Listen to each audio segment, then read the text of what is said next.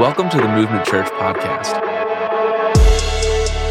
Our vision is to be a movement of people finding their way back to God. We want to be a place where you can own your faith and take next steps in your relationship with Jesus. Maybe your next step is to seek out a community and join a movement group. Maybe it's supporting movement financially for the first time or using your gifts on a volunteer team. Whatever God is calling you to do, our prayer is that you will step out in faith and let Him lead you. For more information about your next step, please visit movementcolumbus.com.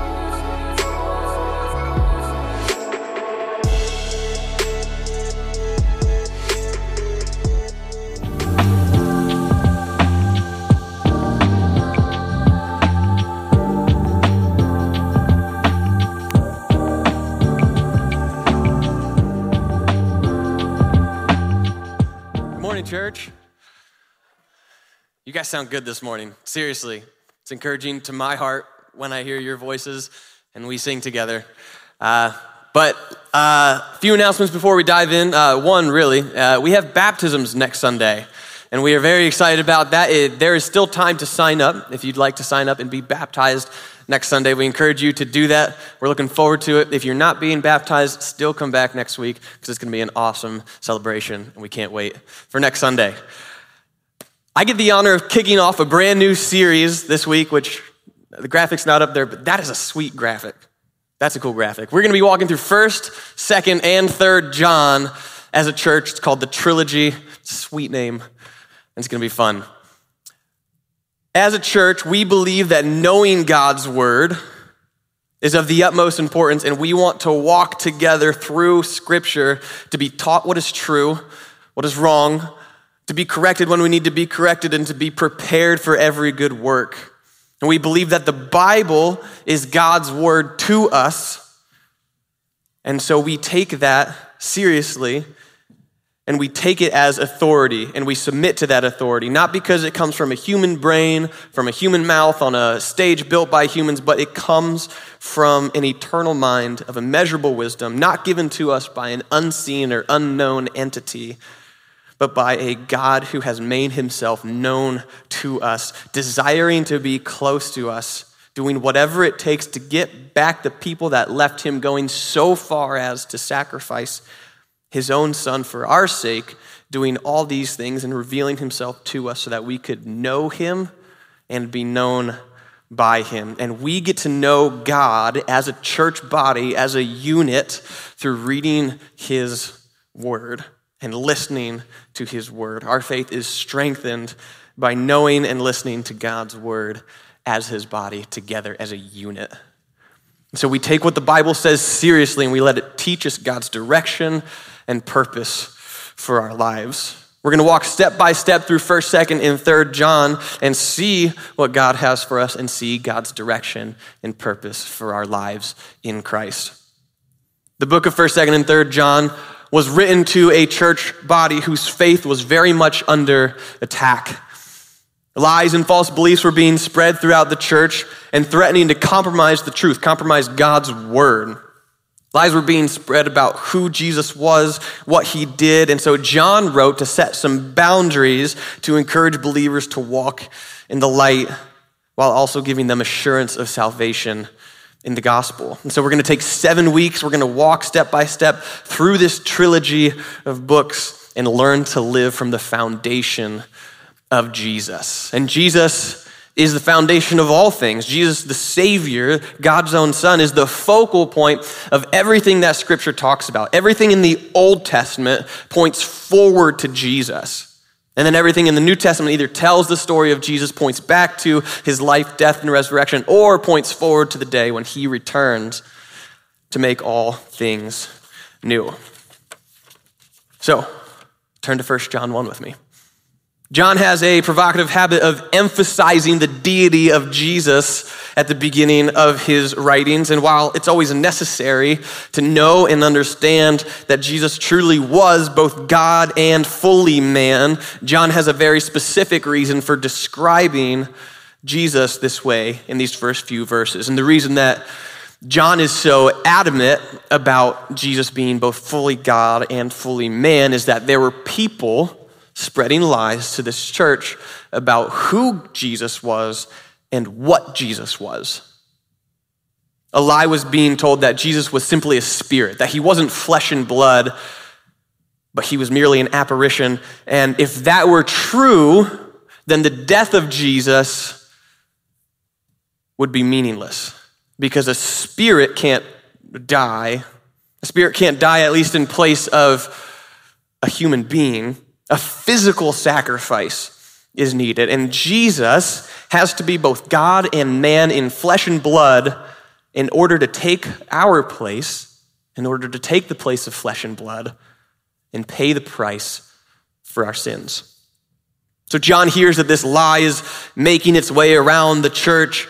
And so he writes a letter to these people and gives his testimony of the physical person of Jesus. Listen to how he starts his letter. 1 John 1, verse 1. We proclaim to you the one who existed from the beginning, to whom we have whom we have heard and seen. We saw him with our own eyes and touched him with our hands.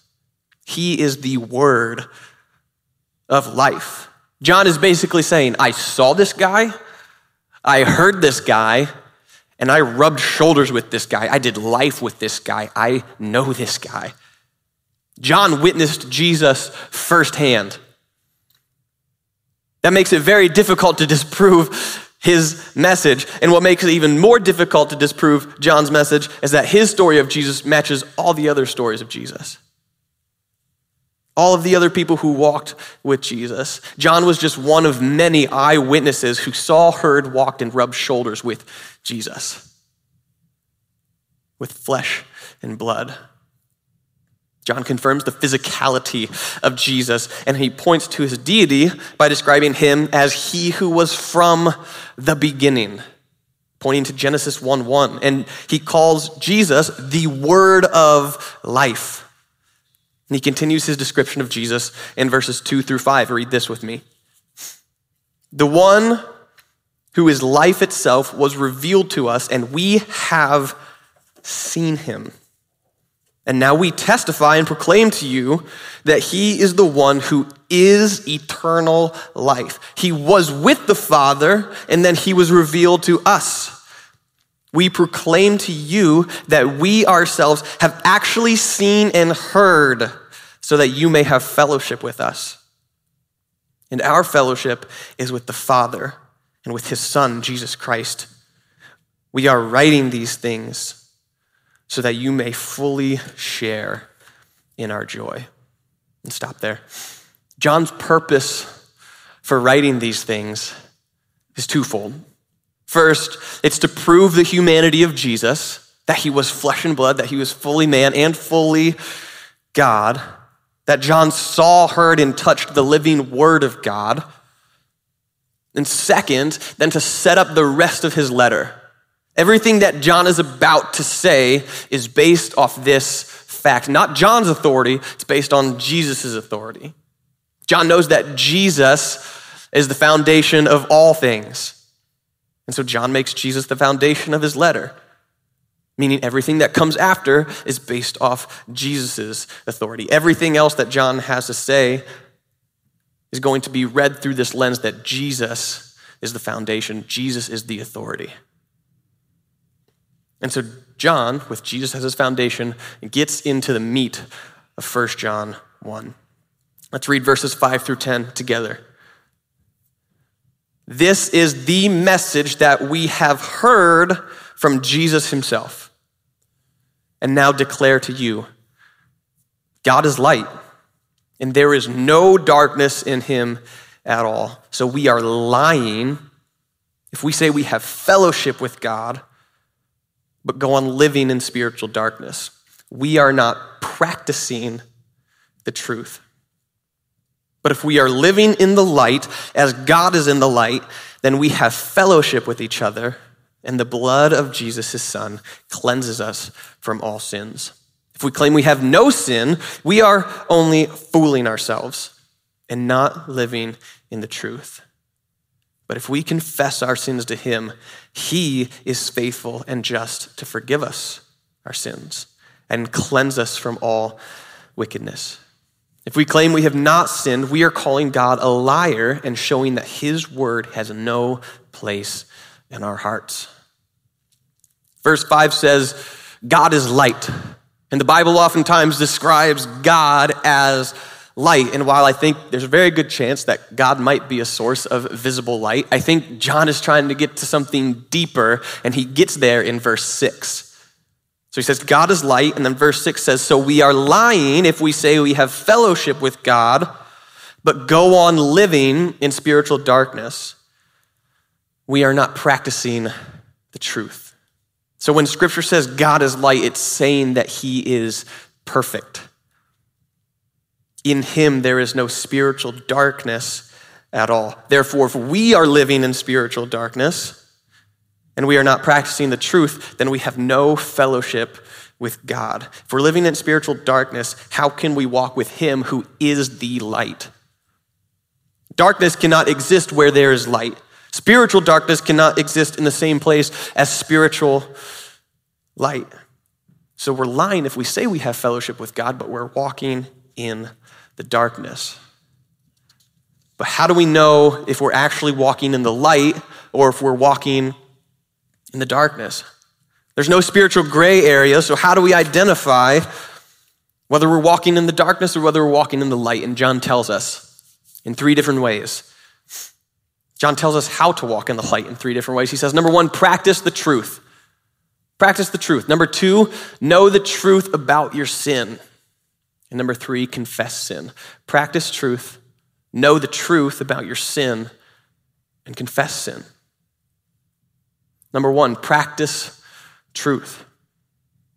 Verse 5 through 7 says, This is the message we have heard from Jesus and now declare to you God is light, and there is no darkness in him. So we are lying if we say we have fellowship with God, but go on living in spiritual darkness. We are not practicing the truth.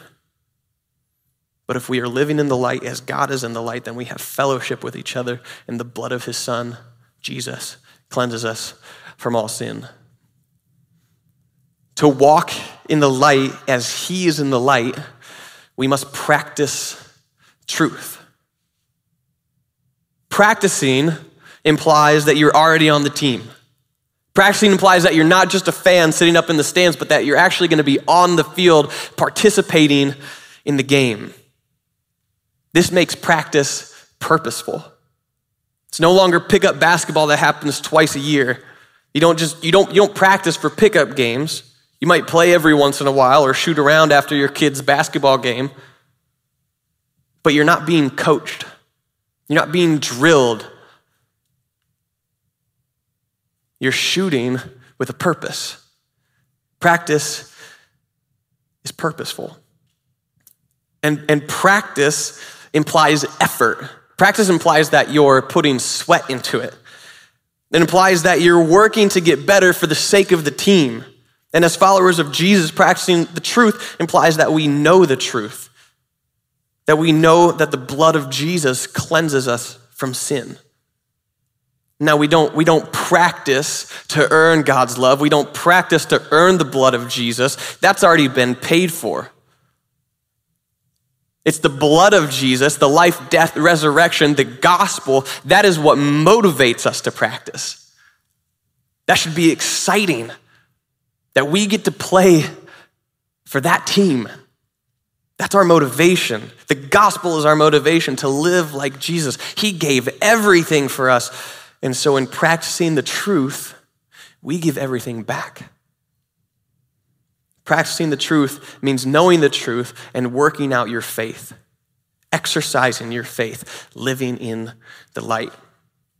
If God is in the light, if He's the embodiment of spiritual life, light, and we want to walk in the light as He is in the light, then I myself can't practice my way into the light. There's darkness in me. I hate to admit it, but my heart and my mind are dark. I walk in spiritual darkness by myself. I can't get to the light on my own. I have to have Jesus. Walking in the light means that we know the truth about our sins. Because of Jesus who cleanses us from all sin, I can put my sin and my darkness on the cross, on Jesus, and be cleansed of my sin, leaving myself behind, leaving my sin behind, and then I can truly practice the truth and walk in the light because I know the truth about my sin. Jesus or John goes on in verse 8 and says this, if we claim we have no sin, we are only fooling ourselves and not living in the truth. And this is a little paradoxical because if verse 8 is true, then the inverse is also true. And the inverse of verse 8 would be if we claim that we do in fact have sin, then we are truthing ourselves and living in the truth. If we know we have sin, then we're living in the truth. That doesn't make sense. But John is saying that we all have sin. We, we all, unfortunately, have sin. We're all sinners. And Paul says in Romans, for all have sinned and fallen short of the glory of God. Each person is born with a sin nature that even though we try to be good and we try to do nice things, there are times when we do bad things. And the sin that we have in our lives is spiritual darkness. It's what separates us from God. It's what separates us from the light. And unless we have somewhere to put that sin, and unless we have something to do with it, then we can't live in the light. But Jesus made it possible for us to give our sins to Him so that we can walk in the light. Jesus says in John's gospel, in John chapter 10, I am the gate for the sheep. Those who come in through me will be saved. I tell you the truth anyone who sneaks over the wall of a sheepfold rather than going through the gate must surely be a thief or a robber. The truth about your sin, the truth about my sin, is that if we go through the gate of Jesus to walk in the light and let Him cleanse us from our sins, then your sin no longer defines you, no longer separates you from God, no longer keeps you in the darkness, but you can walk in the light. Your sin isn't attached to you anymore, and therefore it isn't your burden to carry. We all have sin. But if we give that sin to Jesus and let Him cleanse us, and we tell the truth about our sin, that it doesn't define us, and we give it to Jesus, then we walk in the light.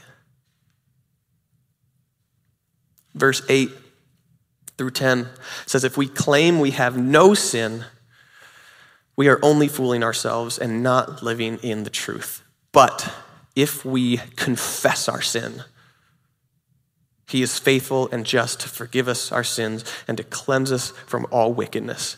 If we claim we have not sinned, we are calling God a liar and showing that his word has no place in our heart. John's final command in how to walk in the light is to confess sin. Walking in the light isn't a one time deal. That's why it takes practice. That's why it takes reminding ourselves of the truth of our sin. That's why we confess sin. If we claim we have no sin, we're just making a fool out of ourselves, especially if we know the truth about our sin. But if we know the truth about our sin, that it doesn't define who we are, if we're in Jesus, then when we confess our sin, God is faithful and just to forgive us. We don't remain in the darkness of our sin. We confess, and God is faithful and just to forgive us. Why? Because when we walk in the light, we've given our lives to Jesus, we've truly left our sin at the gate with Jesus, then when we sin, God no longer sees us. God sees Jesus because Jesus covers us, and Jesus now has our sin. Jesus took our place and paid the price for our sin. He died and he took our sins to the grave. And then he left them there and he resurrected to new life. And he wants to share that new life with us. He wants to forgive us. He wants to be close to us. God wants us to walk in the light with him. But if we're walking in the light and we sin as we know we will because we have sin, and then we keep that sin to ourselves and we play ignorant of that sin, are we, are we walking in the light or are we clinging to the darkness? I'm not, I'm not talking about losing salvation. I'm talking about practicing sin, not practicing the truth. If we ignore that sin, if we, if we, if we say, I've not sinned, then we're actually calling God a liar. And we're proving that the truth is not in us. There's going to be times when we're living in the light and we mess up. It's inevitable. Until Jesus comes again, sin's going to be part of our lives. But if we confess our sin, he is faithful and just to forgive us and to cleanse us. And the crazy thing, that forgiveness is always readily available. Jesus already paid for your sins 2,000 years ago. That forgiveness is always there. We just have to accept it. We just have to lay down our pride, lay down our burdens, lay down all that we are, and let Jesus take those from you and enter through the gate and to walk in the light. As we wrap up 1 John 1, I don't want to rush past a part of this passage that we haven't been able to talk about yet. Look at verse 7 with me. But if we are living in the light, as God is in the light, then we have fellowship with one another. And the blood of his Son, Jesus, cleanses us from all sin. When we walk in the light, when we practice truth, when we know the truth about our sin, when we confess our sin, when we walk in the light as God is in the light, the blood of Jesus, his son, cleanses us from all sin. There is freedom in Jesus. This is the pinnacle of everything that the Bible talks about that God is light and you can walk with him because of his son, Jesus. But God doesn't stop there. When you walk in the darkness, you can't see where you're going. Even if you're close to people, you don't, you don't know it. You're by yourself, you're isolated. But when you walk in the light, you don't walk alone. God is there, and you can see him. And that is the greatest gift that we could ever receive. But God doesn't stop there, He gives us another gift. He gives us fellowship with other believers. He gives us a body to be united to and people to walk with in the light. But if you are living in the light as God is in the light, then you have fellowship with one another, and the blood of Jesus, his son, cleanses us from all sin. We have so many ways to get connected at this church, it's kind of comical. So I encourage you, if you feel like you're walking alone, you don't have to. We want to walk with you as a church. We want to walk in the light as God is in the light.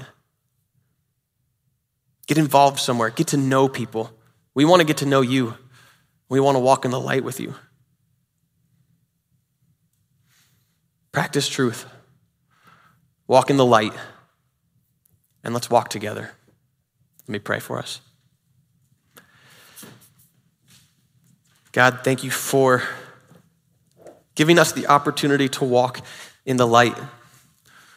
Lord, we can only walk in the darkness on our own, but because of your Son, Jesus, we can walk in the light. Lord, I pray that we learn to practice the truth, that we learn the truth about our sin, Lord, and that we confess it to you. Lord, you're faithful and you're just and you will forgive us, Lord. Lord, this is all possible because of your Son, Jesus. We are so grateful for his life, his death, his resurrection, that he walked with us in flesh and blood, and that he gave his life for ours. God, we love you, and we are so thankful for the gift of Jesus. It's in his name that we pray. Thanks for listening to the Movement Church podcast. Our vision is to be a movement of people finding their way back to God. We hope wherever you are, this message encourages you to take the next step in your relationship with Jesus. For more information about Movement Church, including attending a worship experience, getting connected, or to give online, please visit movementcolumbus.com.